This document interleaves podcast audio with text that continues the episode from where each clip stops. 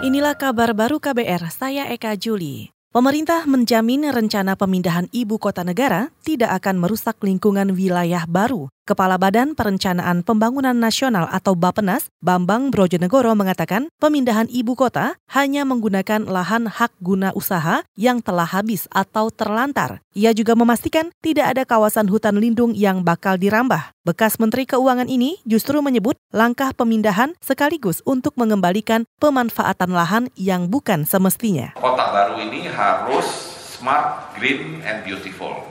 Greennya ini sangat penting karena seperti yang Pak Presiden tekankan ketika di Bukit Soeharto, kalau misalnya wilayah ibu kota baru ini ada di sekitar Bukit Soeharto, Bukit Soeharto tidak akan diganggu gugat. Ya karena itu adalah hutan lindung. Jadi kita komit tidak mengurangi hutan lindungnya. Kepala Bapenas Bambang Brojonegoro juga menambahkan, pemerintah masih menyusun kajian komprehensif untuk menentukan lokasi ibu kota baru. Hal ini nantinya akan diikuti dengan revisi rencana tata ruang wilayah atau RT RW provinsi terpilih. Pemerintah juga akan segera mendata lahan dengan HGU yang sudah habis atau mangkrak.